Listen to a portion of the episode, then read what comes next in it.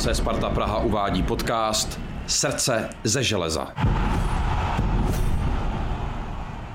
Zdravím všechny Spartanky a Spartany, od mikrofonu vás přímo z letné zdraví Karel Tvaroch a dneska si budu povídat společně s Romanem Polomem, dnes už bývalým fotbalistou a člověkem, který má co říct třeba i k tématu finanční gramotnosti. Romane, hrozně rád tě zase vidím, ahoj. Já taky, ahoj, děkuji moc za pozvání, těšil jsem se moc. Já taky, musím říct, že když jsem si dělal přípravu, tak jsem si říkal, hm, to bude pěkně dlouhý rozhovor. Já doufám, že si budeme mít co říct, určitě dlouho jsme se neviděli, takže věřím tomu, že, že bude. To je pravda, ty patříš vlastně do kategorie hráčů, kterým jsem podával balony a moc jsem si to užíval. Myslím si, že si mě ještě z téhle role úplně nepamatuješ, ale třeba mě překvapíš. Z téhle role si tě samozřejmě nepamatuju, ale pamatuju si tě vlastně, ty se točil kolem Kristiana Friedka a tohle ročníku, že jo, ty jsi 99 takže si to pamatuju vlastně ze Strahova, protože jsme tam trávili spoustu času a, a tak nějak skrze Kristiána a jeho bráchu, že jo, takže tak nějak jsme se určitě potkávali, si myslím. Jako 9 dvojka vlastně patříš, patříš do toho ročníku, kde si, kde si hrál s Marťasem, takže já si pamatuju spoustu dní, kdy Martin Friedek čekal na Kristiána Friedka, nadával mu v kabině, že už by jako mohl jít, že ho zdržuje, aby ho odvezl, takže to právě, jsme... právě tam to bylo jako hodně podle mě jako provázaný i skrze tátu, že jo, který vlastně trénoval pan Friedek, to, to takže, takže Kristián s náma trávil hodně času, pamatuju si jakoby právě spoustu jeho kamarádů, takže, takže vlastně i tebe, takže si myslím, že to, že jsme se tam potkali určitě hodněkrát. Nás to vlastně spoje hodně, k tomu my se určitě dostaneme v průběhu rozhovoru. A říkám si, když už jsme na letný, Roman Polom, zpátky na letné, co se ti tak honilo hlavou, když si dneska přijížděl? Tak hlavně, že se tady cítím vždycky dobře, jakože aby to neznělo tak, ale cítím se tady jako doma. Vlastně já jsem na Spartě vyrostl, vlastně od 13 jsem ve Spartě, víceméně tady jsem byl od 17 do 23, takže 6 let jsem chodil vlastně sem, protože tenkrát se ještě netrénovalo tak často na Strahově jako dneska. Takže já se tady cítím vždycky, vždycky skvěle, jakože, jako doma. Tady bylo vlastně to tréninkové hřiště, že jo, u McDonaldu, kde všem hráčům potom vonily ty cheeseburgery. Přesně tak, přesně tak, takže většinu času jsme trávili tady a ještě to nebylo takhle, že nahoře bylo to zázemí pro A tým, vlastně to patro teď co mají kluci a většinu času jsme byli tady, takže, takže jsem rád, že jsem tady zase zpátky. Já jsem taky rád. Uh, musím říct, že uh, bych to hrozně rád vzal ten tvůj příběh nějakým způsobem chronologicky, postupně, jak ty si vlastně začal ve Spartě, protože to je to, co nás samozřejmě v tomhle podcastu nejvíc zajímá. Mě by vlastně zajímalo, jakým způsobem eh, vnímáš takhle zpětně to pouto, který jsi utvářel s klubem, protože jeden vlastně z tvých asi největších snů, jestli to tak můžu nazvat, tak bylo vyrůst do role kapitána Sparty. Je to tak a to pouto se začalo utvářet už relativně brzo, protože si pamatuju tenkrát, když jsem hrál ještě za Sokolov, tak nás vlastně náš trenér uh, bral na nějaký zápasy a vzal nás tenkrát i na Spartu. Pamatuju si, že Sparta vyhrála ten zápas 5-1, myslím si, že to byl, když slavila titul a nejsem si teď úplně jistý, ale myslím, že se loučili spousta těch ikon. Myslím, že i Tomáš Rosický hrál možná poslední zápas a myslím, že to bylo s Drnovicema a pak se slavil titul, myslím, a byl jsem i na hrací ploše, takže tam to pouto se utvořilo ještě jako mnohem víc. A vlastně v, v ten čas jsem si říkal, že by bylo jednou fajn jakoby ten titul na té letní oslavit, takže, takže tam se začalo vlastně tvořit to moje pouto k té Spartě, pak jsem Spartu sledoval jako pořád uh, v televizi, že jo, a to, a takže jsem k ní nějak, tak nějak tíhnul a až se mi splnilo k tomu, že jsem se do ní dokázal dostat. Jaký to bylo, když si vlastně si oficiálně uvědomil, že jsi Spartan? No, vlastně já jsem se sem dostal trošičku postupně a pamatuju si do dneska, že jsme přijeli s rodičema na Strahov vlastně na nějaký takový zkušební trénink, kdy mě pozvala Sparta a vlastně já jsem byl poprvé tenkrát na Strahově takže ten pocit z toho, jak jsem viděl najednou ten Strahov, že jsem to vůbec neznal v tu dobu, že vůbec něco takového může existovat, takže to bylo něco neskutečného. A potom vlastně, co, co ještě doutvářelo, bylo to, že vlastně v tu dobu přišel trenér Hřebík do Sparty a v zimě, takže tam začal trénovat Ačko, takže já jsem začal navnímávat i vlastně to Ačko a to pak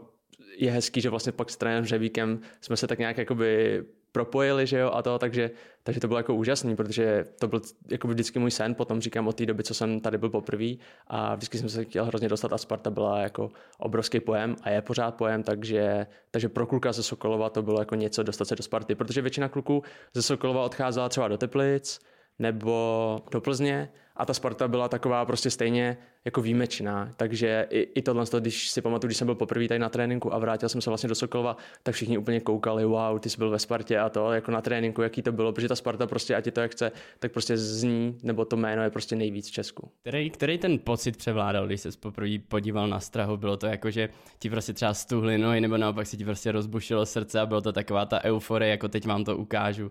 To bych asi neřekl. Já si myslím, že už tenkrát jsem si byl vědomý toho, že, že jako fotbal hrát umím a takže prostě jsem to bral tak, že se musím jako předvíst, aby jsem prostě vypadal co nejlíp, samozřejmě s pokorou, protože jsem si byl vědomý toho, že je tam spousta dobrých kluků a že je to Sparta, takže určitě nějaká lehká nervozita tam byla, ale, ale já jsem nikdy na hřišti pak úplně tou trému zase tak netrpěl, takže jsem věděl potom, že prostě se budu chovat jako přirozeně a, a budu se snažit ukázat, co ve mně je a pamatuju si, že asi,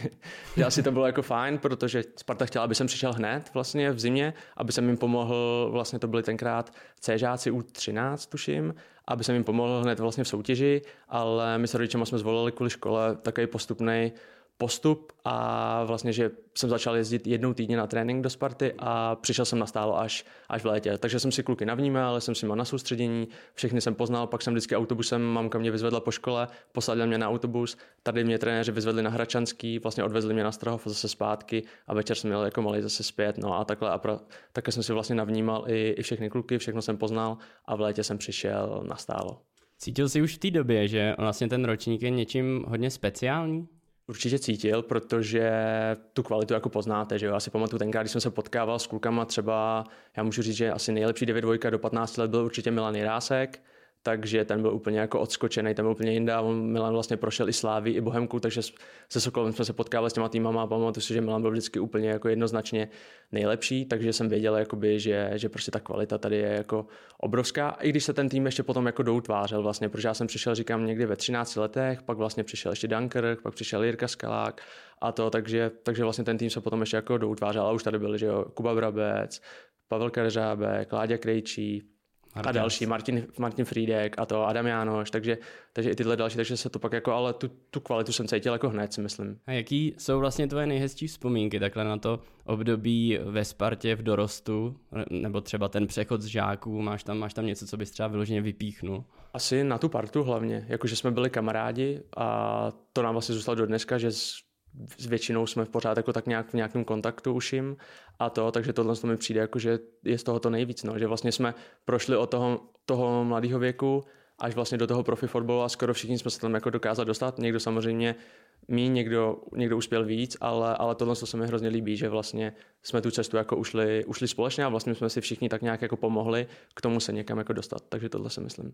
Myslím si, že nejvíc uh, si jako poprvé měl možnost oslovit spoustu českých fotbalových fanoušků v rámci toho slavného Eura 2011, kdy, kdy jste hráli uh, vlastně za reprezentační devatenáctku právě pod uh, trenérem Hřebíkem. Tak uh, mě by třeba strašně zajímalo, jestli bys řekl, že to byl vlastně ten vrchol té mládežnické kariéry, jestli to tak vnímáš i takhle zpětně. Může to tak být, protože vlastně potom už bylo složitý si spolu zahrát zase znova na, na tý, v té mládeži, protože potom už byla 21, tam už to zase těžší se dostat a pak už jenom Ačko, že jo? takže ta 19 asi je takový vrchol, i když my jsme pak měli vlastně euro ještě domácí, tam já jsem se třeba, já nedostal jakoby nakonec, ale, ale kluci jo, a, ale tak já to beru asi, no, že to byla taková ta ten vrchol, protože vlastně jsme skončili s trenérem Řebíkem, měli jsme skvělou partu, si myslím i vztah jako trenér hráči, že byl jako na standardní, možná bych řekl víc než trenér a hráči, jako že prostě my jsme k trenérovi Hřebíkovi jako zlíželi, tak nějak jsme si hrozně rozuměli si myslím, pamatuju si na naše debaty, jako že to bylo takový jako víc, že to nebylo jenom o tom srazu, že bychom prostě přijeli, nějak si odbyli sraz, byla to taková pohoda, ale, ale my jsme se hrozně posouvali všichni jako navzájem, takže si pamatuju, že i trenér Hřebík si myslím, že na nás měl jako velký vliv a takže na tohle vzpomínám strašně rád, jako, a myslím si, že jo, že může to být takový jako vrchol, vrchol toho, co jsme vlastně spolu ušli, té cesty. A či myslíš, že to bylo, že, že zrovna s tím trenérem Řebíkem vlastně to takhle dobře fungovalo? Já si myslím, že ty dvě dvojky všichni byli strašně dobře charakterově nastavený, že to byl ten základ, že si se všichni, nebo většina byla jako dobrých, talentovaných, ale ne vždycky to je úplně všechno, ale tady se podle mě skloubil i ten talent s tou pracovitostí a že všichni prostě věděli, že bez té tvrdé práce to nejde. A trenér Řebík, jak ho známe, tak prostě je hodně tvrdý, ale nám to vlastně jako vyhovovalo, protože my jsme chtěli být dobrý, on na nás byl tvrdý, ale my jsme vlastně věděli, že když splníme to, co on po nás chce, že nás to může jako hodně posunout, protože s ním jsme vlastně poznali úplně takový to, jak vnímat ten fotbal jako do detailů. Takže začali jsme řešit, to se dřív úplně neřešilo, do který nohy přihrát, prudkost přihrávky, vlastně nějaký kontrola prostoru a tyhle věci. A my jsme to úplně hltali, to, co nám říkal, a říkám ty debaty, eh, třeba večer u nějakých technicko-taktických příprav, takže jsme se bavili pořád o fotbale, protože my jsme ten fotbal měli rádi, takže jsme jako trávili rádi čas eh, i mimo ten trénink, bavením se o fotbale nebo nějakým sebevzděláním a tohle se trenérovi Řebíkovi taky jako se asi líbilo, si myslím, takže se to tak nějak jako hezky spojilo, ta pracovitost, ten charakter toho týmu s tou náročností trenéra, jakoby Řebíka. Mně se vždycky vybaví, když si vzpomenu na trenéra Hřebíka slovo kivadlo. kivadlo, jo, tak to já si vzpomenu taky, ale vlastně kivadlo a pumpa, to byly takové, takový dva faktory, vlastně, který, který nám vštěpoval, ale vlastně když si to člověk vezme dneska, tak určitě to mělo něco do sebe, hlavně třeba pro mě jako z prostopera, třeba ta pumpa, protože dneska každý velký tým vlastně hraje velmi krátký hřiště, že jo, snaží se stlačovat tu, tu hloubku a to dřív se taky úplně neřešilo, že jo, takže trenér Hřebík v tomhle byl takový jako nadčasový a naučil nás spoustu věcí, které se do té doby úplně neřešily. A kivadlo si pamatuju taky, protože pár kluků to nesplnilo a střídalo dřív, než, než, tak. než doběhl poločas. Musíš plnit detail. A je to tak. A já musím říct právě, uh, trenér Řebík mi přišel v mnoha ohledech jako velký vizionář. Uh, třeba příklad, uh, vlastně určitě spousta Spartanů ví, že on se snažil uh, mnohem dřív, než to bylo cool, dostat do Sparty třeba Erika Tenhácha, takže on měl podle mě i, i ten jako správný cit uh, na, na ty jednotlivé lidi.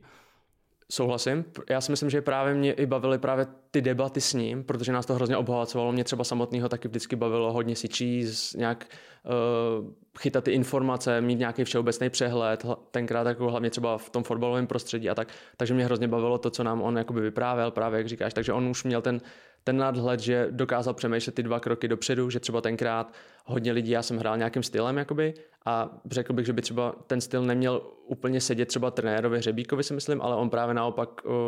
tušil, že třeba už dřív bude muset být hodně stoperů, jako hodně fotbalových do rozehrávky, že budou v podstatě stejně dobrý jako útočníci, že jo, herně, jakoby, což dneska vidíme, že tak je, že jo, takže tohle se splnilo, takže on mě v tomhle podporoval a takže si myslím, že už tenkrát jsem viděl, jakoby, že on ne- nekouká vlastně jenom uh, nějaký krátký časový úsek dopředu, ale fakt jako dlouhý. A mně se třeba líbilo, já mám hrozně rád basket, takže i různý basketbalové prvky jsme tenkrát jako už aplikovali, což dneska taky vidíme, že jo, různý clony u standardek a takhle, tak to tenkrát jsme všechno s ním řešili, takovýhle detaily, takže mě tohle hrozně bavilo. Ještě v rámci takového mini taktického okýnka, já musím říct, že takhle zpětně hodně oceňuji, on kladl velký důraz na načítání prostoru, aby si člověk neustále otáčel. Dneska se o tom hodně mluví, ale troufnu si říct, že nějakých 10-15 let zpátky, tak, tak to bylo v podstatě takový nový nepoznaný téma. Přesně tak, právě já jsem na to nebyl zvyklý, na to, že jsme byli jako ve Spartě, tak prostě u trenéra Řebíka jsem se s tím setkal poprvé a mě to hrozně jako fascinovalo, že prostě najednou jsme řešili fakt takovýhle detaily, které nás mohly hrozně posunout, takže každý přihrávkový cvičení jsme potom, jakoby, když jsme to přenášeli i do Sparty, tak jsme se snažili dělat právě podle trenéra Řebíka různé varianty, třeba báček, my jsme nehráli klasický báček, my jsme hráli prostě takový hodně stížený a to a takovéhle věci jsme se snažili jako přenést a, a mě se to hrozně líbilo, protože jsem věděl, když jsme se potkávali v té mezinárodní konfrontaci, že nám prostě něco chybí a že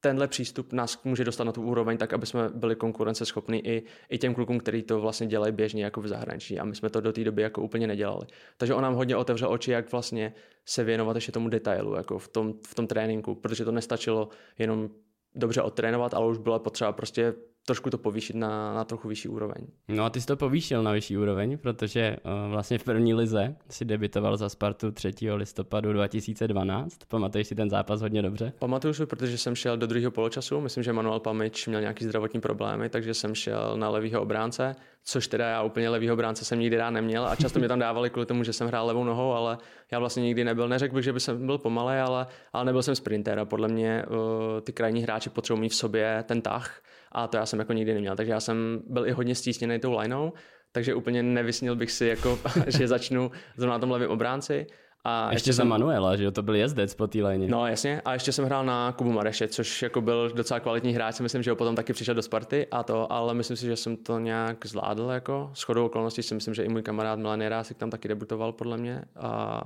takže jo, takže pamatuju si to moc dobře, ten, ten zápas. A jaký to pro tebe bylo vlastně, když jsi najednou uvědomil, že seš svým způsobem plnohodnotná součást toho Ačka? Tak já jsem se tady kolem toho Ačka točil už dlouho, jakoby od těch 17, jenom jsem na tu šanci čekal díl, protože samozřejmě tady byla velká konkurence, ať už Tomáš Řepka, Erik Brabec, potom já nevím, Jirka Jarošík, Mario Holek, Ondra Švědík a další. A, ale tím, že jsem tady byl vlastně odmala, tak to pro mě zase nebylo úplně taková jako změna nebo něco nového, protože já jsem byl zvyklý na to, že ve Spartě se musí vyhrávat, od nás se vždycky čekalo, že se musí vyhrávat. A tak nějak, jak jsem se tady prostě cítil doma, jak jsme se o tom bavili, když jsem sem přišel, tak, tak, tak vlastně mi to přišlo tak trochu jako přirozený, že by to byl nějaký skok, jakože najednou jsem v Ačku a to, tak, to jsem ani tak nevnímal, já jsem to prostě bral jako přirozenou součást toho, že je to něco, na co jsem jako v uvozovkách zvyklý nebo něco, kam jako patřím, kde jsem prostě doma ve svém prostředí, kde mě ty lidi znají, kde mě vnímají, takže jsem se necítil nějak jako nervózně extra nebo něco takového. Bylo to takový, tak a teď vám ukážu.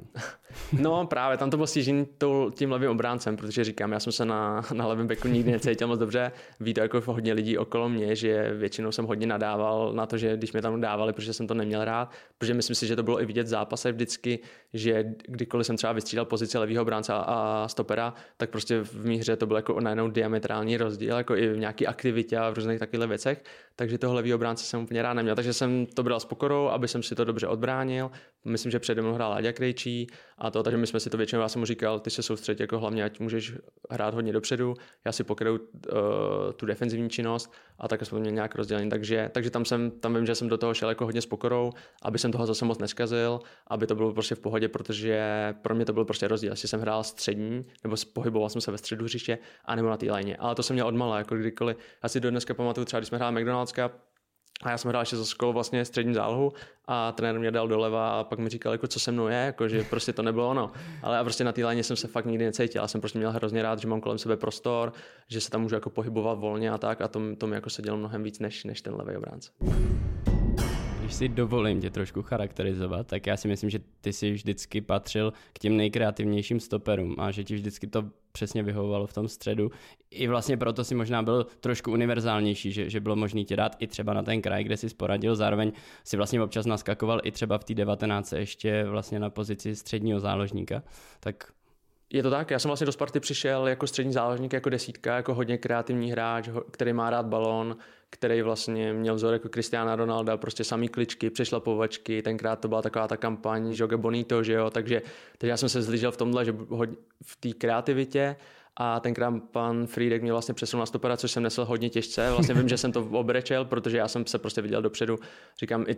ale myslím si, že to byl jako dobrý nápad nakonec. Akorát moje výhoda byla v tom, že já jsem si přenes vlastně to všechno z, z té ofenzivy na, na toho stopera, si myslím. Takže troufnu si říct, že já jsem skoro nikdy nepřemýšlel potom úplně v uvozovkách jako defenzivní hráč, ale já jsem vždycky na stoperu přemýšlel spíš jako jak něco vymyslet, jak vyřešit tu situaci kreativně, jak si poradit prostě i v těžké situaci a jak nikdy neodkopávat balony, jak se nebát udělat kličku i, i na stoperovi. A tohle si myslím, že mě teda charakterizovala pak asi i, i v tréninkách, když jsme hráli třeba 4 na 4, tak si troufnu tvrdit, že jsem jako, mm, co se týče kliček a takovýchhle věcí, vždycky jako uh, působil jako dobře, takže to bylo takový nezvyklý, jako si myslím, uh, na toho stopera.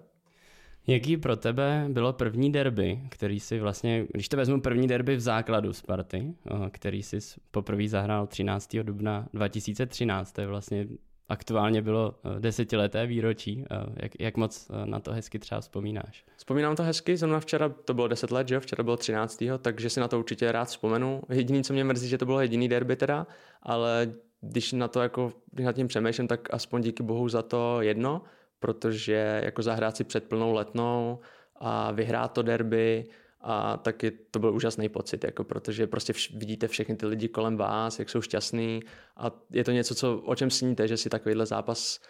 zahrajete, jenom na druhou stranu já jsem takový, že vlastně si říkám, že bylo jenom jedno, jakoby, že zase jsem čekal, že těch derby bude mnohem víc, že si jich užiju mnohem víc a prostě bylo jenom jedno, což zase úplně tolik jako neznamená. I když zase z druhého pohledu je fajn, že bylo aspoň jedno, protože taky nemusel být žádný. Takže, ale vzpomínám na to strašně rád, protože to byl krásný zápas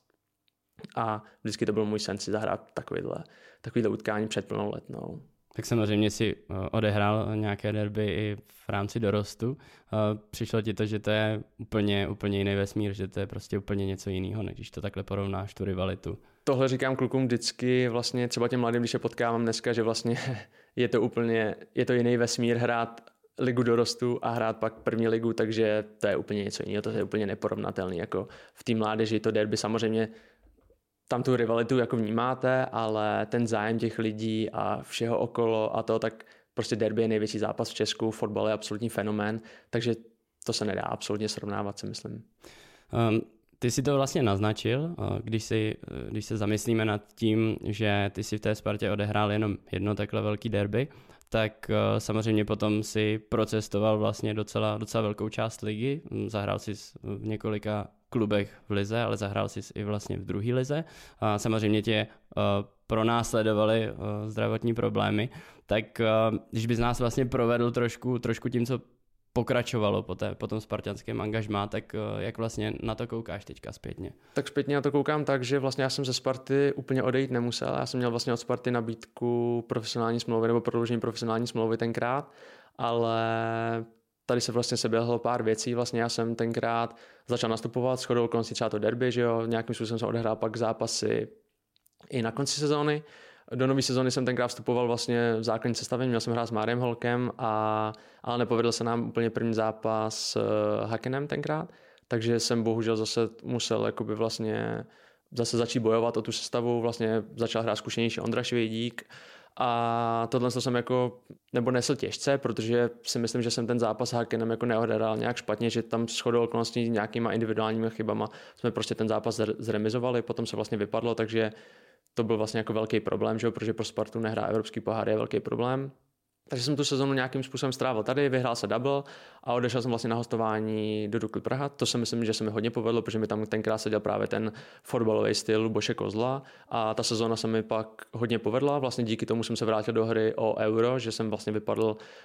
uh, z eura 21 až vlastně úplně těsně předtím, než, než začalo. A pak jsem se vrátil do Sparty, přišel, byl tady trenér šťastný, ten chtěl hrát vlastně na tři obránce a vlastně jsem mu do toho stylu hodně seděl. Uh, jenže nakonec on zjistil, že vlastně tu pozici může hrát i Matěj Hybš, toho levého stopera, a že s Matějem Hybšem se bude líp přecházet vlastně do čtyřky protože vlastně také by měl na hřišti tři stopery, ale také měl vlastně Matěj Hybše, který ho, když potřeboval přejít do čtyřky, tak prostě se mu do, na toho levého obránce hodil líp. Takže to zase vyšlo, že jsem nehrál a já jsem byl tenkrát strašně ambiciozní, jakoby, takže jsem tohle to nes hodně těžce, že prostě jsem si myslel, že ve Spartě hrát mám a říkám, dostal jsem od Sparty možnost prodloužení kontraktu, ale já jsem řekl, že už ne, že prostě už mi 23, že to zkouším už dlouho a že nechci prostě být ten dobře placený hráč, který tady sedí na lavici, ale vlastně nemá žádné ambice, takže jsem si říkal, že prostě bude lepší, když udělám ten krok níž, ale potom mi třeba umožní udělat ty dva kroky vejš zase. Takže jsem vlastně přestoupil tenkrát do Mladý Boleslavy. Já už jsem nechtěl ani na hostování, protože to bylo takový to, jít na hostování, vrátit se a to. A já jsem si říkal prostě, jestli mám být dobrý a jestli to, tak, tak se vlastně prosadím. No jenomže vlastně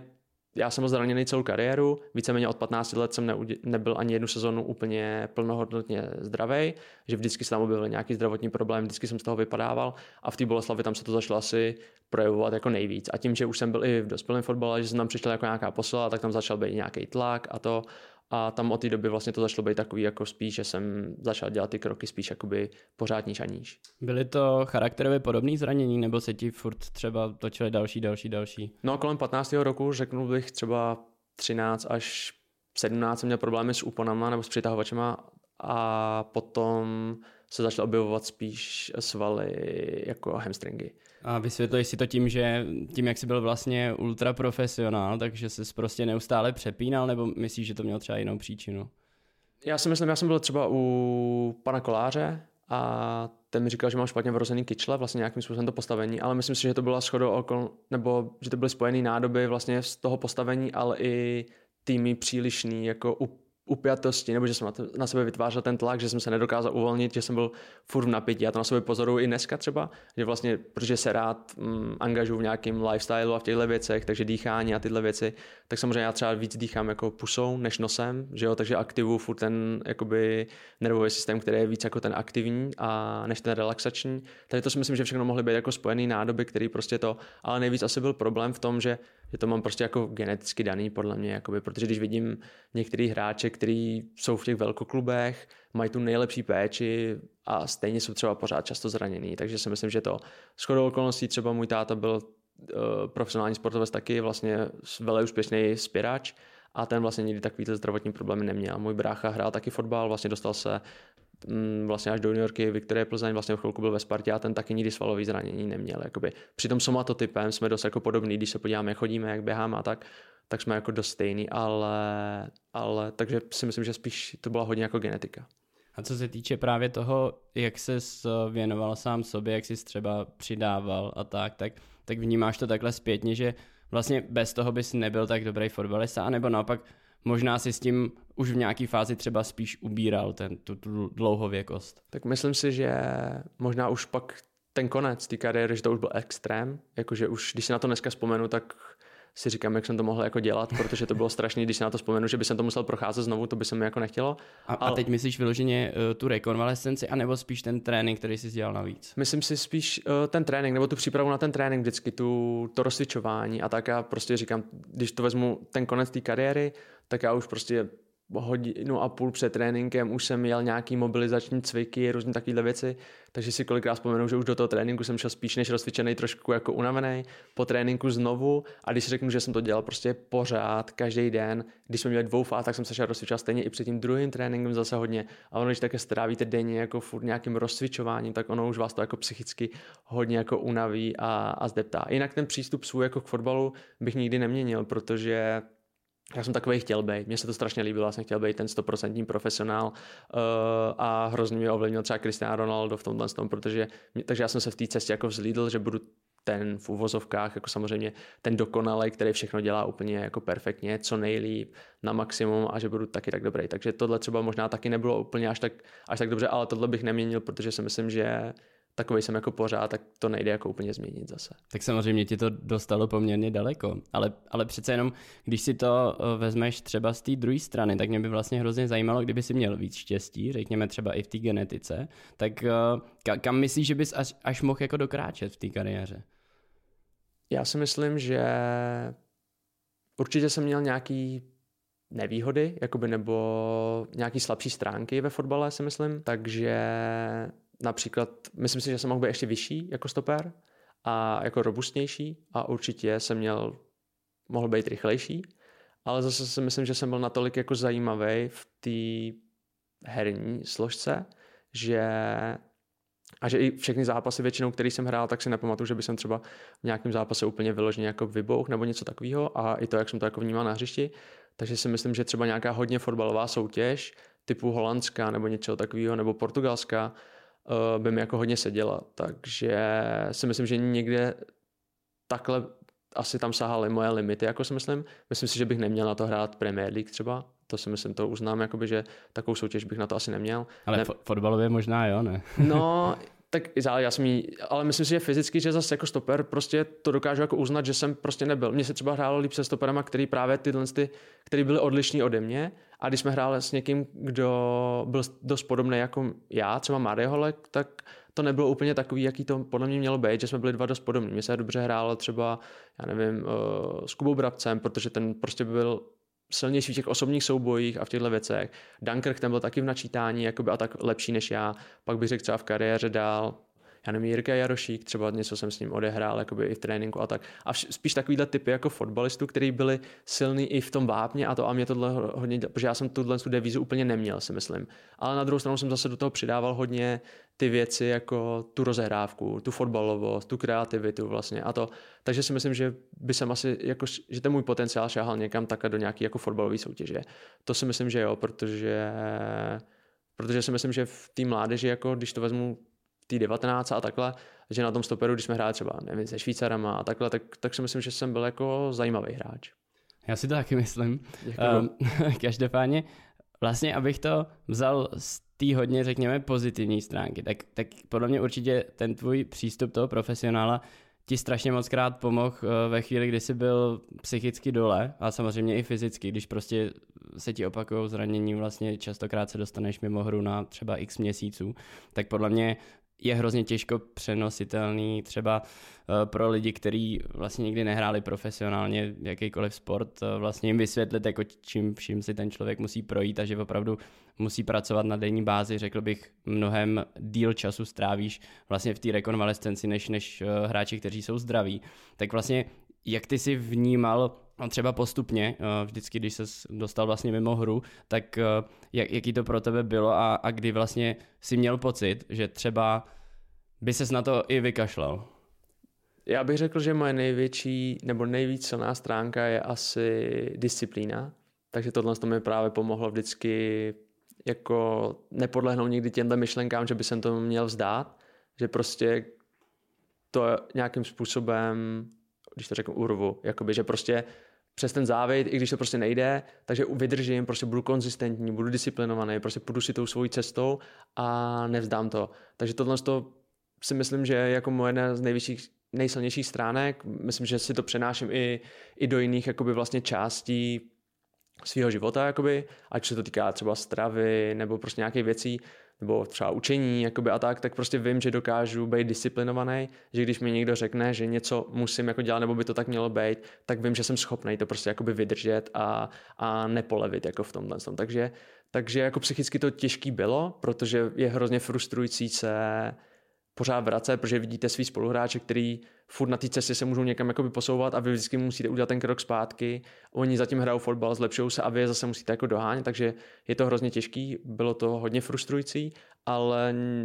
říkám, já jsem měl hodně silný tohle z toho, jakoby, že, že v té hlavě a to, že jsem prostě nikdy nepolevil. Ty jsi rozhodl eh, v 28 letech, že skončíš s profesionální fotbalovou kariérou tak ehm, jak, jak, jsi to, jak jsi to vnímal třeba těsně předtím? Měl jsi, měl jsi pocit, um, že se pořád třeba ptal sám sebe, je to, je to opravdu správný rozhodnutí, nebo si k tomu dospěl, že to bylo fakt stoprocentní a třeba se na to i svým způsobem těšil, že se ti vlastně v něčem uleví? Pro mě to bylo vysvobození, když řeknu, protože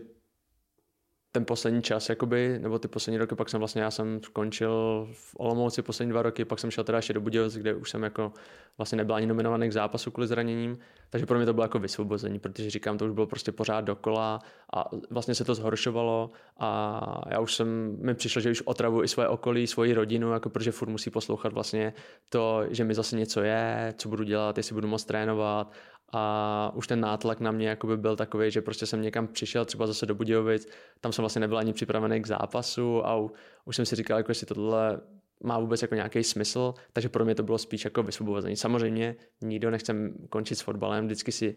člověk si tohle nikdy jako nepřipouští, že zrovna on musí být ten, který prostě musí skončit, nebo který nemohl tu kariéru projít prostě bez nějakých jako závažných problémů a vlastně dokázat hrát jako vždycky naplno. Já už jsem ten fotbal na konci ani fakt naplno nehrál. Možná jsem ten fotbal naplno nehrál vlastně možná nikdy za celou kariéru, protože vlastně pořád jsem se pak jako šetřil, že říkám, dřív jsem měl problém s tříslama, potom, potom svaly, jakoby ty hamstringy a tak, takže vlastně já jsem na to musel myslet potom už jakoby, jako pořád a pak se to jenom vlastně znásobovalo, stupňovalo, takže ten konec pro mě už byl spíš vysvobozený, protože já už chodil na trénink ne, aby jsem vůbec trénoval, užil si ten trénink a už jsem šel na trénink jenom, aby jsem ho vydržel a aby jsem si po tréninku mohl říct dobrý, zvládl jsem ho, nic mě, nic mě nebolí, prostě přežil jsem to, takže pro mě to bylo jako vysvobození. Mise splněna, jsem zdravý. Přesně tak, jo, protože člověk už pak má strach a to je to nejhorší, jako když se stane. Pak už prostě člověk nemyslí na nic jiného a vlastně má nad sebou jenom takovou deku, takovou tu obavu, hlavně ať se mi zase nic nestane a také se jako fotbal hrá nedá. Že člověk vždycky sní o tom, že, že se bude každý trénink právě zlepšovat, že prostě všechno udělá naplno, ale už pak prostě naplno nedělal nic, já už jsem nesprintoval, já už jsem nedával třeba někdy dlouhé přihrávky, protože mě zase něco bolelo a prostě také se jako fotbal nedá. Já jsem s ním dokázal ještě fungovat třeba, nevím, tři roky jsem s ním odehrál i ligový zápasy, kdy prostě kolikrát jsem šel do toho zápasu prostě v takovém stavu, že jsem prostě nemohl třeba ani jako sprintovat, nebo že. Jsem, že jsem fakt třeba 14 dní na tréninku nedal křižný balon, protože prostě jsem měl strach, že si urvu sval, no. takže také jsem fakt jako fungoval. I s tím se dalo hrát jako liga, ale už to bylo strašně jako frustrující. To říkám, takže pro mě to bylo jako vysvobození, že tohle končí, protože takhle pro mě už vlastně potom i ty moje ambice sahaly, sahaly úplně někam jinam a já jsem také nikdy jako se do takovéhle fáze jako úplně dostat nes, nechtěl. Pro mě nikdy nebyl úplně cíl být jenom ten průměrný ligový fotbalista, to prostě bylo strašně málo, takže jsem si vyhodnotil, jako že už vím, že prostě nikdy se nedostanu nikam, jakoby, a takže bylo lepší jakoby skončit a věnovat se zase nějaký další kariéře, ve který zase člověk se může jakoby někam posouvat. Ano, je to taky strašně složitý období, kdy vlastně ty se dostaneš do takové té negativní spirály, kdy se tě ty lidi, i když to myslí strašně dobře, tak na co jiného by se tě ptali, než na to, jak seš na tom, jestli budeš zdravý, jak dlouho ještě a, a vlastně je, je asi hrozně těžký se o to odizolovat, ne, v takovémhle stavu. Je to tak, protože vlastně na tréninku tak i ty lidi okolo vás to vnímají, i ty spoluhráči, i ty trenéři, že jo, takže, takže to vlastně nedá se toho zbavit, nedá se od toho jako uniknout. Ono se říká člověk, že prostě to musí jako nějakým způsobem dostat z hlavy, nemyslet na to, ale to už potom prostě nejde. Takže jak říkáš, prostě se tě všichni ptají, potom jestli jsi v pohodě, jak to vypadá, to, jestli se cítíš dobře, necítíš a to. A ono potom, když už je i blbý, když se třeba zase něco stane, vůbec jít za těma lidma, zase jim říct, že člověku něco je, že jo? protože prostě nechce ale kolikrát ty lidi to jako nedokážou pochopit, že prostě ten člověk za to jako nemůže, že prostě se to stane a, a že s tím prostě nejde nic dělat, že jo? A oni říkám tak, že ten konec už byl jako potom těžký, že už si myslím, že i vás jako podezírají, že to takový není. Pak už zase. Jo, jo, přesně. A, a to ale pak přijedete na sono, že jo, jdete a tam vám řeknu, že máte zase prasklinku ve svalu, že jo, takže, takže to já jsem také právě zkoušel i třeba, protože jsem si říkal, že třeba to může být, jako ten problém může být v hlavě, takže jsem zkoušel třeba sportovního psychologa, ale prostě já jsem si pak říkal, jako, že jsem tomu úplně nevěřil téhle cestě, protože říkám, pak přijdeš na sono a, a máš tam trhlinu, tak si říkám, jako tohle to asi nemám jen tak v hlavě, že jo, prostě když se to stane vždycky. Takže jsem od téhle cesty jako potom ustoupil, že v tom si myslím, že to jako není. A, ale jo, ale je těžké se o to odprostit. Co, co ti na fotbale chybí, to uh, si troufnu říct, že určitě takový ty hlavní body si dokážeme všichni představit, ale mě by vlastně zajímalo, co ti na něm vůbec nechybí třeba co mi nechybí, tak vlastně nechybí mi to trápení, ten konec. Jako potom svým způsobem si dokážu říct, že jsem trošku jako vyhořel, že jsem tomu dal fakt všechno a že dneska, když si řeknu, že bych si chtěl jít zahrát fotbal, tak já už vlastně fotbal nehraju. Ani vlastně nemám chuť jako si jít zakopat, protože, protože vím, že je to vlastně úplně jako by k ničemu. Pro mě vždycky ten fotbal znamenal za prvý, že jsem ho měl rád samozřejmě, ale tu cestu, to zlepšování, to, že se někam jako můžu dostat, že můžu být lepší než uh, ty druhý a, a to, tohle bylo to, co mě jako strašně hnalo dopředu a dneska, když bych si měl jít jako zahrát fotbal, tak si říkám jako, jako proč. Já bych chtěl být zase dobrý, takže bych se musel hodně trénovat, ale ono to zase úplně tak jako nejde, protože zase člověk na to nemá dost času, takže je to pro něj spíš trápení. Takže jako když bych to vzal v globálu, tak mi jako hraní fotbalu vlastně jako moc nechybí. Jako, možná je to smutný to takhle jako říct, ale já prostě jako nebojím se říct, že jsem v tomto jako vyhořel, už nevidím prostě smysl v tom, aby jsem chodil večer po práci v 6 si jako zakopat, když pro mě to jako nemá smysl. Jako, že chápu, že někteří kluci, kteří si neprošli třeba tím, čím já, že se nedostali v tom fotbale třeba na tu profesionální úroveň, tak to furt nějakým způsobem jako vnímají, že to mají rádi a to, že, že si tam naplňují nějaké své ambice, ale prostě moje ambice skončily vlastně v tom profesionálním fotbalu. Já to beru tak, že jsem prostě jako ve fotbale neuspěl jako a proto je potřeba teď se dívat tohle to hodit jako za hlavu a, a snažit se být zase úspěšný i, i v nějaké jiné kariéře. Takže jako fotbal mě, mě vlastně, vlastně jako, jako moc nechybí. No. Vnímal jsi vždycky to, že vlastně život fotbalisty je relativně krátký, i když ta kariéra je třeba super povedená? Samozřejmě to, o tomhle člověk jako přemýšlí, že ta kariéra toho fotbalisty končí třeba někdy kolem toho 35. roku, ale když je ti 18, tak je to prostě strašně daleko, jako když to řeknu. Jenomže když se teď podívám, tak to byla taková rychlovka, že vlastně mi přijde, že jsem si ten fotbal vlastně jako vůbec neužil. Zrovna nedávno jsme se o tom bavili s kamarádama vlastně a, a že vlastně já jsem si ten fotbal vlastně vůbec neužil. Já jsem se furt za ničím hnal, že prostě furt něco muselo být lepší, furt něco nebylo dost dobrý, furt když jsem se někam dostal, tak to je pořád málo a takže jsem pořád jsem na sebe tak jako tlačil, že jsem si to vlastně vůbec neužil a že najednou mi bylo 28 a, a já jsem skončil. A když teď koukám třeba na Marka Matějovského, jak prostě válí v lize, tak si říkám, že to je neuvěřitelný, že by jsem třeba fotbal mohl hrát ještě dalších 10 let, jakože to je úplně nepředstavitelný, jako takovou dobu. A já jsem ho hrál vlastně jakoby takovou chvilku, že takže, takže jako nepřemýšlel jsem nad tím, že to je až takhle, nebo že může být až takhle krátká ta kariéra. A jako hodně ambiciozní člověk, a jako člověk, který je prostě hodně poctivě nastavený a dbá na disciplínu, tak eh, v jakém bodě vlastně si řekl, dobře, tak je tady fotbal, ale zároveň eh, bych se mohl realizovat prostě tady, tady, tady, tady. Tak já jsem nad, tím, nad těma věcma tak trochu jako přemýšlel uh, celou kariéru, že jsem vždycky věděl, že musím mít dobrý známky ve škole, aby prostě, kdyby jsem náhodou musel skončit s fotbalem, aby jsem prostě byl nějakým způsobem uplatnitelný i v tom životě mimo ten profesionální fotbal. Ale stejně, když člověk se blíží k tomu konci, tak najednou začne zjišťovat, že ta největší vášeň toho člověka je ten fotbal, protože to dělá od malinka, je na to zvyklé, je každý den na hřišti a, a najednou prostě zjistí, že vlastně zase třeba úplně neví, v čem by se chtěl jako realizovat, aby nebo takhle, třeba ví, ale aby to zase aspoň naplňovalo tu ambici nebo tu vášeň, co měl v tom fotbale. Samozřejmě už nikdy nebudu mít nic, co bylo jako fotbal, to prostě tak je, ale snažil jsem se potom jako hodně přemýšlet nad tím, co by se tomu aspoň jako mohlo přiblížit a aby to dávalo jako smysl. Takže už pak, když se kýlila ta kariéra jakoby ke konci, tak vlastně já jsem se vrátil na vejšku A to já už jsem se začal jakoby připravovat pomalu, že se tohle jako stát může, protože říkám, jak já jsem ze Sparty odešel asi ve 23, pak jsem byl vlastně v Boleslav, pak jsem šel nějak Olomouc a, a v té Olomouci nebo po té Boleslavi už jsem věděl, že, že to není úplně dobrý, takže tam už jsem jako věděl, že tu školu jako musím dodělat. Jenom jsem doufal, že školu třeba budu mít hotovou a už když skončím s fotbalem, mm-hmm. nakonec to přišel ten konec vlastně trošku dřív než ta škola, ale, ale jo, jako přemýšlel jsem nad tím, že, že je prostě důležité už nějakým způsobem se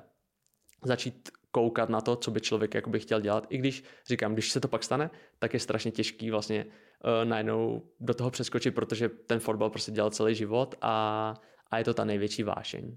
Co, co je podle tebe nejtěžší vlastně na tom skoku z fotbalu do, řekněme, jako další reality do, do toho světa, kde vlastně nikoho tak úplně nezajímá, jestli umíš dobře rozehrát nebo jestli vyhraješ hlavičkový souboj. Tak uh, tohle je úplně jednoduchý, že nikdo nikdy nečeká s otevřenou náručí, že prostě to, co člověk znamenal v tom fotbale, kde měl ten respekt, kde prostě byl nějakým způsobem hodnocený, kde ho všichni jakoby znali a to, tak tohle je všechno jako smazaný. A že prostě když někam přijdete a tak prostě od vás zase očekávají výkon, ale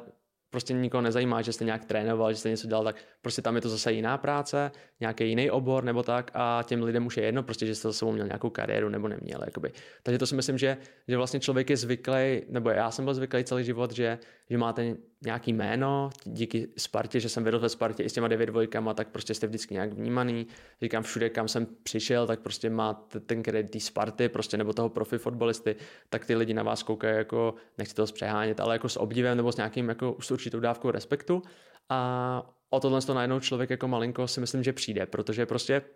ať je to jak chce, tak tu praxi ten člověk nemá. Najednou mu chybí třeba 10 let té práce, kdy ty jeho vrstevníci ze střední školy, tak ty si mohli budovat tu kariéru, ty si mohli budovat ty firmy, ty si mohli budovat ty pozice a vy najednou tohle nemáte, vy začínáte od nuly. Takže tohle je strašně frustrující, protože si myslím, že většina fotbalistů jako hodně ambiciozních, je zvyklá prostě se někam dostat a najednou vy musíte začít jakoby z té linie jako pod těma ostatníma. Jakoby. A tohle je něco, co třeba mě jako pak hodně frustruje, protože já chci být lepší než ty ostatní. A, ale prostě v tu danou chvíli, když skončí, tak prostě není, protože za sebou nic nemá a, a musí si tohle všechno zase vybudovat. To je to hezký, že zase má před sebou něco, kam může jako směřovat, ale těžký je tady to, že prostě ztratí najednou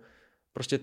to, co ho, proč ho lidi jako hodně respektovali, si myslím. Doháníš určitý manko, Zase na druhou stranu, pořád si říkám, pokud se prosadil ve fotbale, pokud si prostě byl vlastně úspěšný sportovec, tak tě tam dostalo eh, spousta ať už charakterových rysů nebo, nebo toho, že si prostě dokázal nějakým způsobem kontinuálně pracovat, zvykl jsi na to, že se svýmu tělu věnuješ, že vlastně preferuješ eh, nějakou cestu za zdravím, a zároveň jsi zvyklý pracovat o víkendech třeba, že podávat ty nejlepší výkony, takže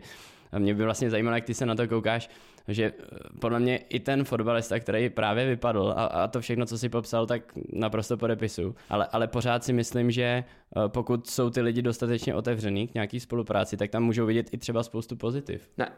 100% je to, to zase souhlasím. Já si třeba pamatuju na jednu věc, vlastně my jsme s Pavlem Krzákem schodili na, na stejnou střední školu, do stejné třídy, takže jsme nějakým způsobem tímhle prošli spolu a tím, že jsme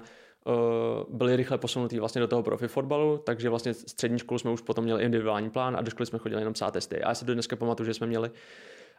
ze začátku takovou zkušenost, že spousta těch učitelů se na to koukal s despektem, protože to nebudeme zvládat, že s tím bude problém a tak. A, ale pamatuju si do dneska, jak vlastně nám řekla ta učitelka, když jsme končili, že vlastně by chtěla učit jenom sportovce, protože prostě ona nám vždycky řekla, přijdete v tolik a tolik hodin napsat tenhle test a my ano, my přijdeme a bez nějakých keců nebo bez čehokoliv jsme prostě přišli a ten test jako napsali a tohle se jí strašně líbilo, protože většina těch našich vrstevníků v té třídě vždycky odmlouvala a dělala různé jakoby kličky okolo, aby se tomu mohla vyhnout, ale tohle už sportovce není. Takže právě proto si myslím, že potom souhlasím, že v té budoucí kariéře zase výhoda toho, že ten člověk, ten sportovec, ten, který si prošel tím drillem, je zvyklý na tu disciplínu, jak říkáš, eh, je zvyklý prostě, když nemá volný čas, eh, neštítí se práce o víkendu, a tohle jsou jako určitě, je zvyklý pracovat jako v kolektivu, má pod ty tlakem. Ambi- pod tlakem, přesně zvládat tlak, tohle, protože to, to vnímám i jako teď, že vidím, kolik krát spoustu mých jakoby známých, kteří třeba si tím neprošli. A když říkají, že třeba jsou pod takem šéfa nebo něčeho takového, tak tohle je jako obrovská výhoda jako ve fotbale, protože prostě člověk je zvyklý furt, že na něj třeba řve trenér, že na něj řve vedení, že jo, a prostě on tohle musí zvládat, že jo, nebo že je pod drobnohledem veřejnosti, že prostě musí ten výkon zase podat, že se přijde 20 tisíc lidí a prostě nemůže udělat chybu, že jo, takže člověk je jako zvyklý potom pracovat pod takovýmhle tlakem, takže jo, zase souhlasím, že potom to může být zase výhoda v tom, že, že spousta firm zase může mít tu ambici jakoby toho sportovce nebo mu dát tu šanci, protože ten sportovec mu to mnohdy uh, dokáže vrátit. Přesně tak, já, já vždycky říkám, jako představte si, že máte třeba nějakou velkou prezentaci a přijde tam 20 tisíc lidí živě, dalších 150 tisíc lidí se bude dívat prostě online a, a teď ještě na vás budou třeba to pokřikovat a, a někdo vám to bude chtít jako nabourat, že jo, takticky prostě a pak to děláte každý týden. Je to tak, právě, takže člověk se s tím prostě dokáže to, dokáže nějakým způsobem vyrovnat a, a myslím si, že tohle je hodně, že zase mě to přišlo vždycky přirozený, protože jak se tím člověk těma, jak bych to řekl, ambicema nebo tím, tou náročností toho okolí si prochází vlastně odmala, takže na to jako na, ten, na, ten, na tu dávku toho tlaku jakoby, jakoby zvyklé, že mu to zase nepřijde úplně, že by to byl nějaký skok, že najednou skočí do něčeho. A tak stejně jsem měl jako ve Spartě, říkám, protože se od nás čekal vždycky, že budeme vyhrávat pořád, vlastně neexistovalo, aby jsme prostě nevyhráli, takže člověk je prostě zvyklý na ten tlak, že, že musí, musí, musí, musí. A potom to tak nějak může přenést i právě do těchto věcí, jak si říkal, že, že nepodlehne tomu tlaku, že prostě ho něco čeká, a, a, ale je s tím v pohodě, dokáže se s tím vyrovnat a zvládnout to. Co zase může být o něco těžší, a, a sám, sám to znám na svém příkladu, tak jakmile vypadneš eh, z té fotbalové bubliny, tak ty si vlastně všechno můžeš tak nějak začít lineovat sám a vlastně najednou se staráš, eh, ať už je to prostě jídlo, ať, ať je to to, kdy si zacvičíš, zaběháš, že jo, pokud nejsi v žádném vyloženě dalším klubu, nemáš tu kontinuitu pohybovou, tak vlastně najednou si uvědomíš, kolik věcí za tebe třeba ten klub řešil. Tak být profesionální fotbalista je to nejlepší zaměstnání na světě, o tom se nemusíme bavit, protože vlastně člověk nemá vůbec žádný starosti, vlastně dělá to, co ho baví, eh, dělá to, v čem se může zlepšovat, má úplně ten nejlepší servis, co může mít, že jo? pokud třeba hraje za Spartu, tak prostě ráno přijde, může si dát snídani, jde se rozcvičit, jde na trénink, má připravený oběd, odpoledne má volný, může ho strávit s rodinou, že jo. Takže prostě, jak říkáš, má to všechno nalajnovaný, nemusí si nějakým způsobem projektovat žádný, žádný ten program na ten týden, protože je prostě daný, někdo ho vymýšlí za něj, takže v tomhle tom je to určitě, určitě jako nejlepší práce, ale ale zase na druhou stranu říkám, já jsem tak nějak chodil do školy, takže jsem se už učil, že musím skloubit nějaké svoje osobní jako záležitosti i s těma fotbalovými potom, takže pro mě už to nebyl potom takový skok, jako že si musím ten harmonogram tvořit sám. Neměl jsem ani problémy s tím, že by jsem díky té disciplíně a těmhle věcem, já jsem prostě viděl, že nechci ztratit ten status toho profesionální sportovce, takže já se o sebe jako starám, myslím si teď příkladně, že prostě já si hlídám kalorie, vařím si jídlo, vlastně dělám si krabičky a chodím do fitka, chodím cvičit, chodím běhat, takže se udržuju jakoby v tomhle, protože jsem o to prostě nechtěl přijít, že z toho jako vystoupím. Já, když to řeknu, chodím tak nějak jako brzo spát. Prostě já nechci ztratit úplně ten život, čím jsem si procházel, protože si myslím, že to je trošku jako uh, cesta do pekla, že pak vidím spoustu těch bývalých fotbalistů, tak prostě přiberou 20 kilo a to a jako do téhle fáze zatím se prostě jako úplně dostat nechci. Asi Zdra- chci... Zdravíme pana Nasryho. Právě, ne, ne, ne, takže to jako pak vnímám to jako, že to může být hned, že jo. Což mě se teď stát jako nemůže, protože říkám, nejím tolik jídla, aby, aby, jsem, aby jsem dokázal přibrat 20 kilo, no. Takže, takže, takže si myslím, že, že jo, že, že určitě to může být. Svým způsobem bych si troufnul říct, že jsi možná teď nejzdravější, co se kdy byl, ne? Já si troufnu tvrdit, že možná jo, že prostě, že jsem fakt jako, když to řeknu, furt v tý, nebo možná i v lepší jako kondici, než jsem jako býval. Samozřejmě nebudu říkat, že chodím nějak jako, že by jsem teď mohl z fleku hrát fotbal, protože já fotbal nehraju, jako to je zase něco jiného, ale, ale prostě co se týče vlastně nějakého jako běhání, nějaký silový přípravy a nějakého jako jídla a těchto věcí, tak si myslím, že, jako, že jo, že prostě se cítím jako skvěle a rozdíl je to v tom, že teď, když jdu trénovat a druhý den mě něco bolí, tak si můžu dát volno a to dřív nešlo, že jo? takže člověk furt kumuluje nějakým způsobem ty problémy před sebou, až dojde k tomu zranění, což teď se jako nestane, protože si to můžu pohlídat. Teď si nasloucháš tomu tělu prostě a, a nikdo ti uh, nestojí za zády s tím, že, že bys měl dneska odtrénovat tohle a tohle. Takže... Právě a to si myslím, že byl taky ten problém, že podle mě obecně v českém fotbale, nebo v českém obecně jako, že ten fotbal si k tomu dojde taky, že by měl být jako víc individualizovaný, jako jsou i ostatní sporty, třeba hokej nebo basket si myslím, a že to není tak, že všichni musí trénovat všechno úplně stejně. Podle mě prostě to stejně dospěje jednou k tomu, že to bude hodně individualizovaný, každý prostě potřebuje něco jiného a, a tohle, tuhle možnost já jsem prostě neměl. Já jsem prostě musel absolvovat úplně stejně všechno jako ostatní a třeba to, to moje tělo prostě úplně až také nedávalo a potřebovalo trošku jako jiný přístup, ale říkám, k tomu se prostě, to se nedalo změnit. Ty jsi vlastně zachoval nějakou tu kontinuitu s fotbalem, protože uh, ses vlastně uh, zapojil, řekněme, uh, do takového toho skautského programu Sport Investu, kde jsi vlastně předtím působil jako jejich hráč, uh, by se dalo říct. Přesně tak, já jsem ve Sport Investu vlastně od 15 let, takže teď to je vlastně 16. rok, vlastně, co jsem byl zpětý vlastně jako hráč, anebo teď jako zaměstnanec a vlastně teď jako zaměstnanec jsem přešel do role vlastně uh, manažera pro rozvoj hráčů, takže jsem se vlastně staral o mladý hráče a nějakým způsobem jim pomáhal vlastně v kariéře a, a i zároveň jako jsem je pomáhal jakoby vybírat. Jak to pro tebe byl příjemný krok vlastně, jaká to byla změna? Tak byl to příjemný krok, protože mi to přišlo takový přirozený navázat vlastně na tu fotbalovou kariéru něčím, co člověk jakoby zná, ale zároveň přejde už trošku do té víc manažerské role, kde právě musí se začít učit jako tvořit si kalendář, nějakým způsobem si projektovat schůzky, dělat si sám nějak, nějaký ten uh, program na ten týden a učí se fungovat vlastně v té firmě. Sportujeme si jako velká firma, že jo, v českém prostředí. Takže to pro mě bylo ale jakoby ideální si myslím na to vlastně přejít z toho fotbalového prostředí do toho pracovního života, protože jsem vlastně furt zůstal u toho fotbalu něco, co je mi vlastní, ale přidal jsem k tomu i další prvky, které jsem se jako potřeboval na, naučit, které jsou zase právě z toho prostředí těch klasických firm. A teď, když to vezmeme chronologicky, tak eh, kromě toho Sport Investu samozřejmě nějaký studium, a pak, pak je nějaký jako samostudium, nebo, nebo prostě pustil se uh, nějakým způsobem ještě do dalších aktivit, zkoušel si něco dalšího? Tak já jsem vlastně začal studovat říkám školu už v průběhu kariéry, kde studuju vlastně na vysoké škole ekonomie a managementu vlastně finance, oblast financí. A takže jsem věděl, že by jsem chtěl jakoby časem jít tímhle směrem. Eh, ten sport invest mi do toho jakoby zapadal, protože říkám, byl jsem v, s tou společností spjatý strašně dlouho a vlastně je to 16 let dneska. A ale věděl jsem, že prostě uh, mám v kariéře nějaký ambice a že v budoucnu prostě ten svůj jakoby život budu směřovat asi k tomu, co studuju. Takže vlastně mimo studium vlastně a Sport Invest se samozřejmě sebe vzdělávám hodně, hodně sám a, a to hlavně teda v oblasti té financí, protože jak jsme se bavili už o té vášni, tak já jsem se snažil najít po kariéře něco, co mě bude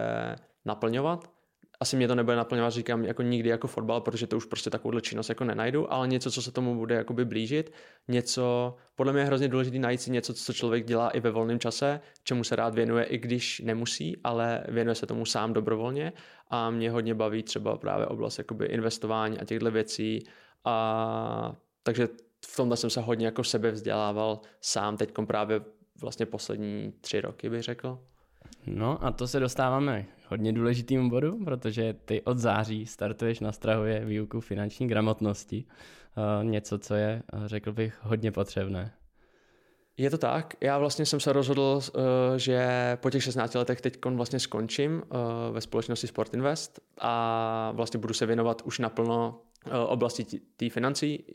Jednou částí je ta finanční gramotnost, protože podle mě je strašně důležitý uh, nějakým způsobem tohle téma jako nastolit. Já si myslím, že se o něm mluví už, už dlouho, a, ale vlastně nikdy nikdo to nedokázal jako uchopit nějak, aby to dávalo nějaký smysl, že vždycky to jsou takový nahodilý přednášky, přijde nějaký plán, ten prostě někdy něco odvypráví, je z toho jedna nějaká přednáška, ale vlastně úplně to vyšumí a vlastně nemá to žádný efekt a já si myslím, že já jsem si prošel vlastně něčím, co nechce žádný jakoby sportovec a to, že musí ukončit tu kariéru dřív. Díky bohu, aspoň jsem si vytvořil nějaký jakoby finanční polštář, o který jsem se třeba mohl opřít, že jsem prostě nemusel mít strach, kdyby jsem si hned nenašel práci, ale samozřejmě mohl jsem se chovat ještě, ještě zodpovědněji. Takže jsem si prostě říkal, že by bylo prostě fajn nějakým způsobem to vzít po svým a teda pořádně a přišlo mi jako nejlepší nápad prostě uh, spojit se se Spartou, klubem, kde jsem vyrost, kde, jak říkám, se cítím jako doma, kde prostě a to a že ta Sparta vlastně tomu dokáže dát tomu tématu, dokáže dát jako nějaký zvuk, že prostě si toho pak chytnou i ty ostatní, že Sparta vždycky byla ve všem vzor, ať už vezmu nějakých tréninkových podmínkách, ať už vezmu nějaký prostě marketingové aktivity, prostě ve všem udává nějakým způsobem tón a přišlo mi fajn, že když s tímhle přijde jako Sparta, takže si to vezmou za svý i potom i ty ostatní kluby a budou se a nechají se tou Spartou inspirovat. Jak tohle vlastně bude celý probíhat? Je to, je to nějaký balíček, je to, je to něco, co, co budeš dělat prostě kontinuálně, ideálně co nejdéle, budeš pracovat vlastně hlavně s mladšíma klukama, asi předpokládám. Tak já jsem právě nechtěl, aby to byla jedna přednáška a by to vyšumělo, já si samozřejmě uvědomuji, že určitě je v České republice spousta povolanějších lidí, kteří už se ve financích pohybují mnohem díl než já, ale zase si nemyslím, že by byl někdo, kdo má tu zkušenost a i z obou těch světů, že vlastně má i z toho fotbalového prostředí, i teď z těch financí a nějakým způsobem ještě musel skončit, jakoby, takže vlastně měl tam nějakou tu překážku, nějakou tu zkušenost s tím, že se s tím musí vyrovnat. A takže vlastně jsem chtěl, aby to byl nějaký dlouhodobý projekt, nebo jsme si to řekli se Spartou, aby to bylo vlastně na bázi nějakého, nějaký dlouhodobější spolupráce. Takže vlastně to budou nějaký, já nevím, 7-8 výukových vlastně uh, bodů, nebo řekněme lekcí a vlastně bude to zaměřený pro kluky, který vlastně jsou těsně před, nebo už třeba můžou dostávat pomalu jako profesionální kontrakt a aby právě s těma penězma, který dostanou jako na začátku, tak aby s nimi začali nacházet hned od první chvíle, jako maximálně efektivně, aby je nepromrhali za nějaké jakoby hlouposti. A říkám, v tomto si myslím, že ta přidaná hodnota mě jako velká v tom, že já jsem vlastně přešel z toho Strahova na tu letnou, Eh, člověk přijde mezi ty hráče, kteří už vydělávají ty stovky tisíc nebo řekněme miliony, jezdí z těch drahých autech, chodí na drahé večeře, chodí v drahých oblečení a pro ty kluky to může být kolikrát těžký, jakože najednou se těm svým starším spoluhráčům, kteří si to ale můžou dovolit, tak se jim snaží vyrovnat a snaží se to nějakým způsobem dohánět a podle mě tohle je jako hrozná chyba, ale já tu zkušenost mám, vím, jak se ty kluci cítí, takže mi přijde fajn, že jim to jako někdo může říct, kdo si tím jakoby prošel a jak se s tím vyrovnat, jak s tím nakládat, jak jsem se choval já, jak by se měli oni chovat. A tohle mi přišlo jako hrozně fajn. Nechci samozřejmě, abys eh, byl zbytečně konkrétní, ale mě by třeba zajímalo, když si vybavíš svoji první smlouvu za, za fotbal, eh, tak eh, jaký to pro tebe bylo a přesně, přesně tady ten třeba přechod do té dospělé kabiny, tak dokážu si představit, že tam je třeba velký tlak na to přesně, co člověk nosí, čím jezdí a tak dále. Já si myslím, že jsem nikdy nebyl úplně kluk, který by jako přišel a první výplatu utratil a za nějaký hlouposti, že si nemyslím, že jsem někdy utrácel úplně peníze zase za hlouposti, ale samozřejmě právě myslím si, že uh, to člověk jako vnímá, když sem jako přijde, tak prostě taky bych chtěl jezdit prostě tím skvělým autem a chtěl bych se mít dobře stejně, jako se mají ty spoluhráči, že jo. Samozřejmě jsem si uvědomoval, že prostě proto musím něco udělat, ale, ale prostě ovlivňuje vás to. Ale ono vás to ovlivňuje už i dřív. Já si pamatuju, do dneska já jsem přijel s rodičema uh, vlastně na Strahov a mýho spoluhráče vozil táta ve Ferrari na trénink. Jakoby, takže vy žijete prostě v tom prostředí, že kolem vás prostě vás to jako nějakým způsobem ovlivňuje tyhle ty věci a potom se jako nedivím tomu, že některý ty hráči prostě můžou jako uh, tomu tlaku jako podlehnout, že to chtějí, i když si to nemůžou prostě dovolit, protože chtějí zapadnout a chtějí si prostě dokázat to, že, že oni na to mají taky a že se v té téhle kategorii jako můžou už pohybovat, tak i když třeba finančně v té kategorii ještě nejsou. A pak z toho právě vznikají ty problémy, že různý půjčky a takovéhle věci. Čím si vysvětluješ, eh, že jsou vlastně fotbalisti obecně hodně, hodně zranitelní, když přijde na nějaké jako spravování svých financí a, a na to, když ti třeba tady hodím uh, takový to hodně známý čísílko, že uh, zhruba nějakých 40% profesionálních fotbalistů, tedy bývalých, tak zhruba do nějakých pěti let často bankrotují. Tak já si myslím, že to je všechno právě o té edukaci. Že když se člověk podívá na to, že někoho edukují rodiče třeba už v průběhu toho, nebo by se to učili ve škole, tak si myslím, že právě těmhle těm vlivům pak jako nepodlehnou, protože si prostě uvědomují, co, co to je mít ty peníze, jakoby, že ty peníze vlastně nejlepší funkce peněz není je jenom utratit, ale že ty peníze jim můžou pomoct jakoby generovat i další peníze. Jenomže když vám tohle to nikdo neřekne, tak je prostě hrozně těžký jakoby si tohle uvědomit. Takže já si myslím, že, že prostě potom je to prostředí, ta, že to vytváří všichni, že ten tlak na ty sportovce, že všichni od toho sportovce očekávají, že on je ten jako dokonalej, že on prostě si vydává velký peníze, on bydlí v, v krásném domě, on jezdí hezkým autem, on prostě reprezentuje. A dneska, když se podívá člověk na ty sociální sítě a tak a tak, co publikují lidi, jakoby, tak,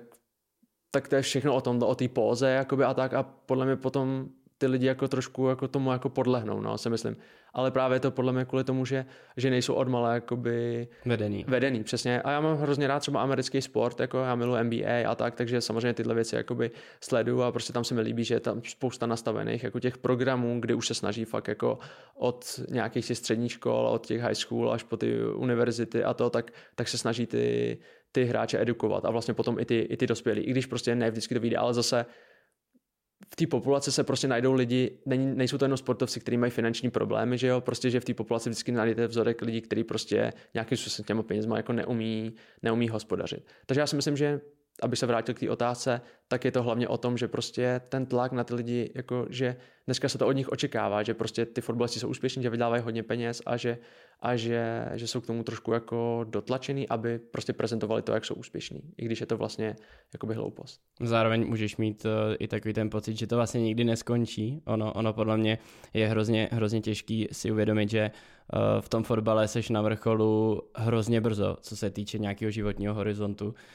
vlastně když si vezmeme třeba nějakého podnikatele, tak velmi často se stane, že dejme tomu zbohatne nejvíc třeba kolem 40. 50. roku. V tom fotbale prostě můžeš de facto eh, z jednoho podpisu prostě se stát milionářem. A podle mě tohle to třeba může být taky, taky extrémně těžký, pokud nemáš právě ty základy už. Tomhle naprosto souhlasím.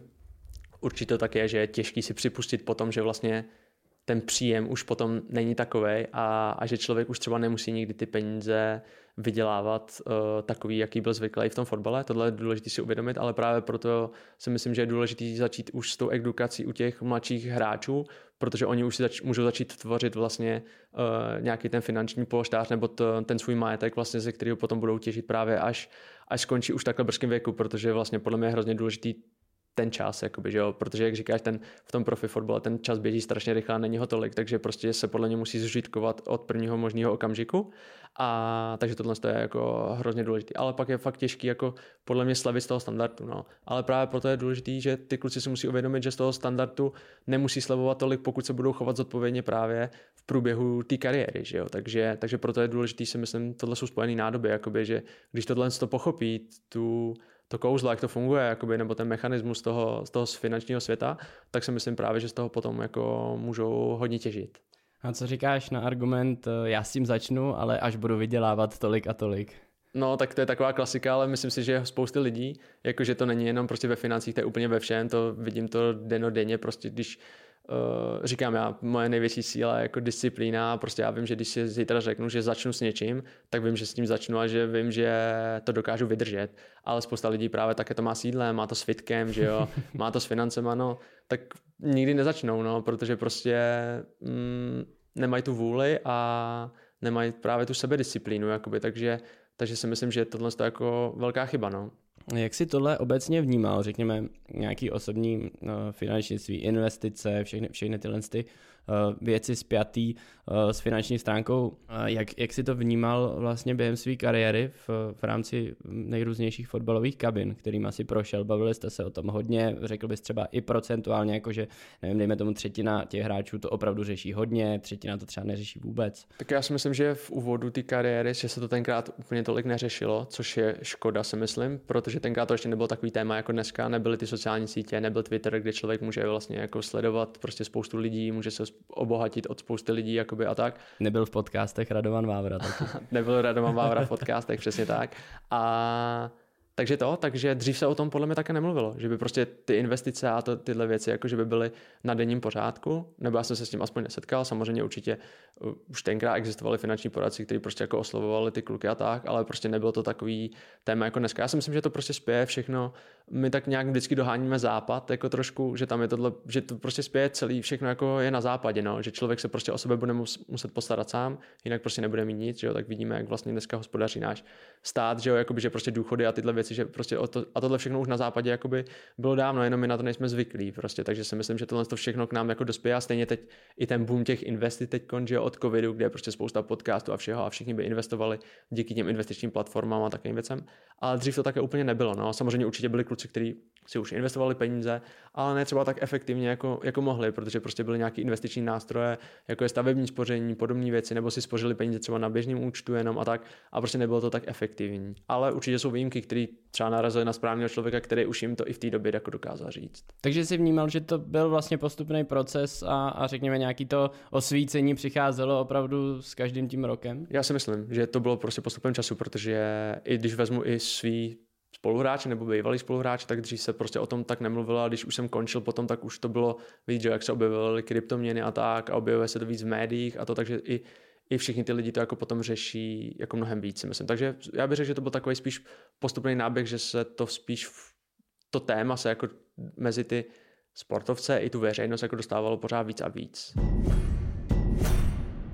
O čem je vlastně nejvíc eh, investování a finanční gramotnost? tak já si myslím, že je to o tom pochopit vlastně to, co dokážou udělat peníze jako v čase. Že to je právě o tom, jak člověk říká, že začne až později, až když bude mít to, ale ono to nikdy není úplně o tom mít jako nějakou horentní sumu, kterou prostě člověk musí jako nějaké rizikově uh,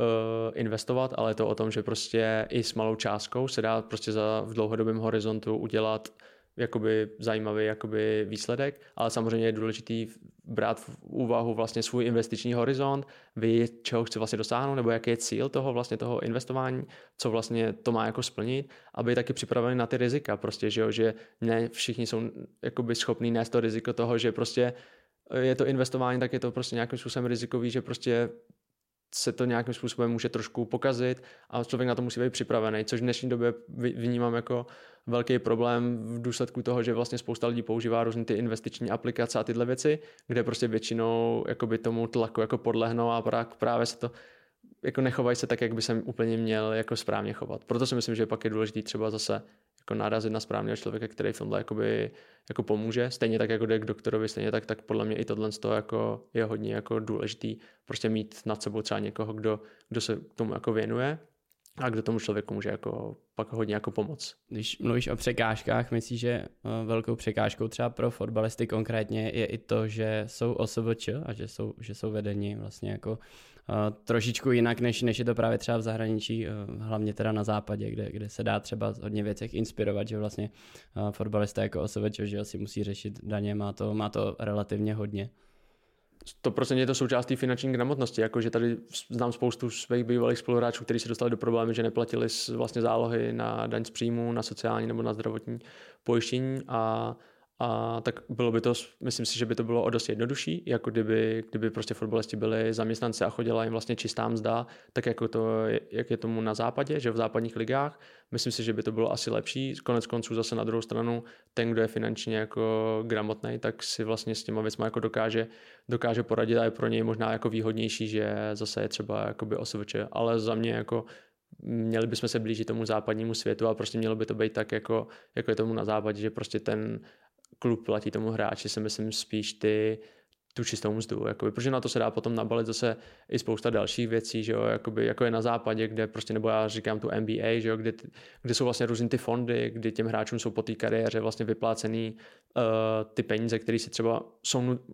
si musí spořit vlastně do nějakých těch jakoby v uvozovkách jakoby sportovního důchodového spoření a takhle. A to prostě by s těma věcma v této návaznosti šlo potom jako mnohem líp, než tomu je teď. Takže když to zkusím nějakým způsobem celý zaobalit, eh, mně to připadá, že vlastně eh, to, jak se člověk staví ke svým financím, tak, tak je více méně o nějakém pěstování správných návyků.